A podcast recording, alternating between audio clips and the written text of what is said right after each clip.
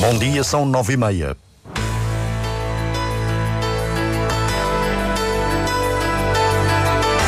Antena 1 Madeira. Informação. Hoje vai continuar o interrogatório ao empresário Avelino Farinha, arguído no processo de corrupção na Madeira. Miguel Albuquerque apresenta às três da tarde a demissão ao representante da República com efeitos imediatos, o que faz com que o Governo Regional passe a estar apenas em funções de gestão corrente. A esta hora, o líder missionário já está na sede da presidência. O Marítimo está mais perto do topo da segunda Liga de Futebol depois da vitória com o Benfica B por 3-1. Diário Regional na Antena Madeira, assistência técnica de Paulo Fernandes, a edição é de Celina Faria.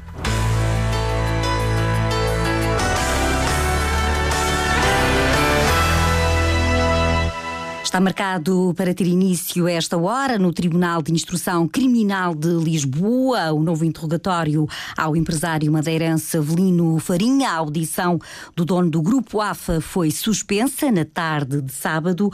O empresário é um dos três detidos no processo que investiga suspeitas de corrupção na Madeira. O último dos três arguídos que vai ser interrogado é o ex-presidente da Câmara do Funchal, Pedro Calado. Só, final, só no final de todas as audições vão ser conhecidas as medidas de coação. A partir de hoje, o atual governo regional passa a estar em funções de gestão corrente.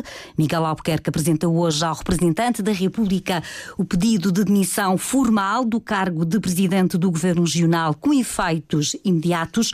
O líder missionário do executivo é recebido por Irineu Barreto no Palácio de São Lourenço às três da tarde e vai defender que é possível uma solução governativa sem haver eleições antecipadas. Paulo Santos. Pela segunda vez desde as buscas de 24 de janeiro que levaram a que Miguel Albuquerque fosse constituído arguído por suspeitas de corrupção, o presidente do governo vai ao Palácio de São Lourenço pedir admissão ao representante da República. Mas agora Albuquerque quer que seja de vez e que o governo caia hoje. O PSD é claro no que pretende. O novo governo, com o novo programa de governo e um novo orçamento. O novo governo sem eleições, em nome da estabilidade. É uma solução de governabilidade com os nossos parceiros no atual quadro parlamentar. Nós temos uma economia que tem que está a crescer, temos emprego, temos um conjunto de projetos que têm que continuar, designadamente do PRR e dos fundos comunitários, e não se pode brincar com estas coisas. É a vida de cada um de nós que está em jogo. Isto não é um jogo de partidos, nem é um jogo de egos. Com apenas três meses e meio, o 14º Governo Regional está de missionário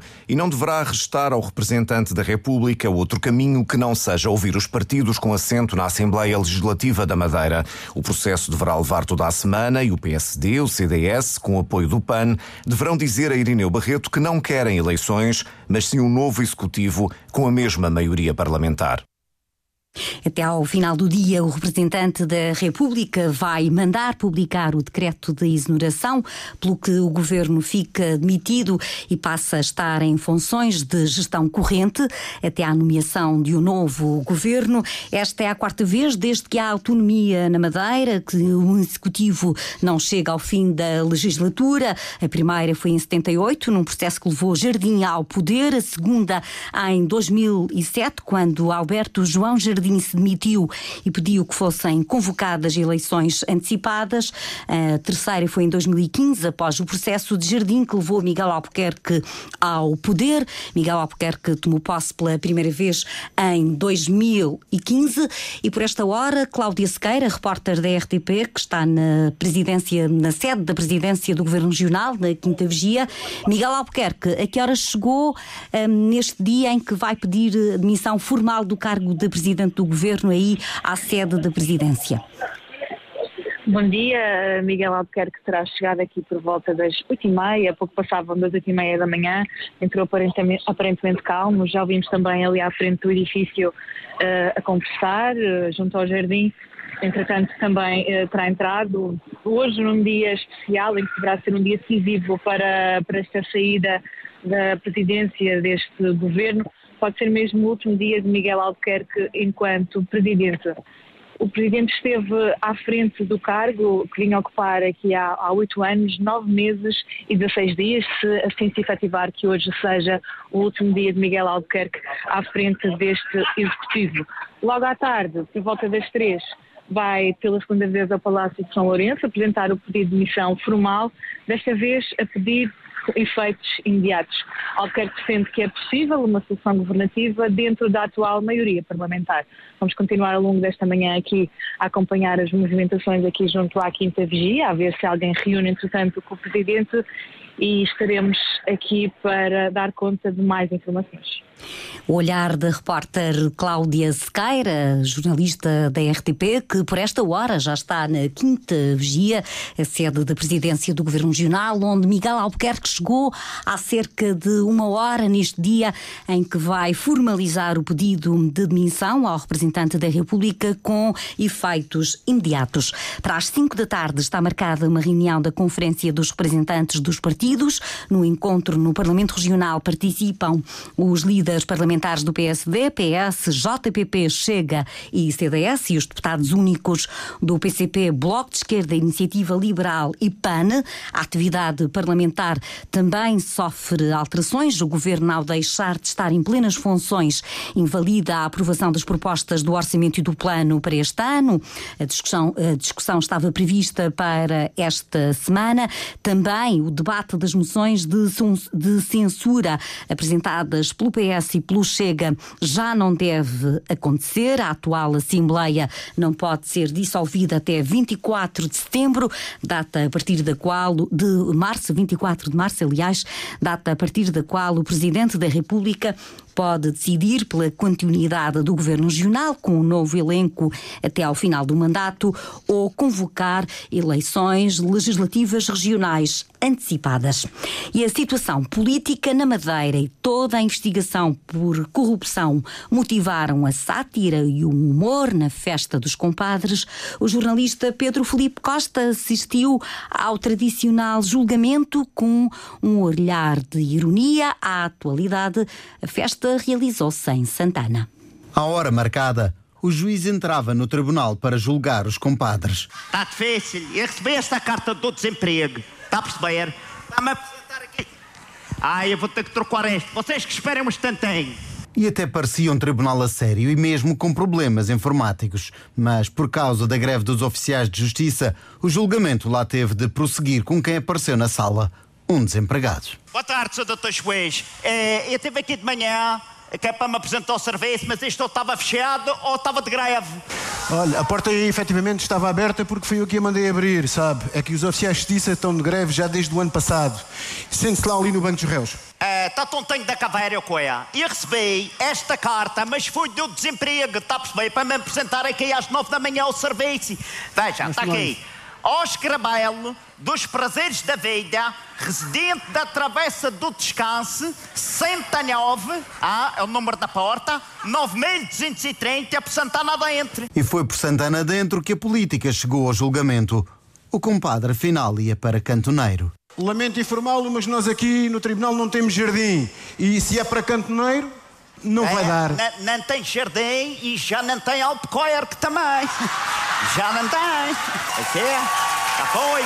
E assim, se bem que no tempo do jardim, aquilo era uma maioria absoluta. Agora, no tempo do Albuquerque, aquilo já era preciso casá-la com a palheirinha para, para trabalhar-lhes. Aquela palheirinha outra.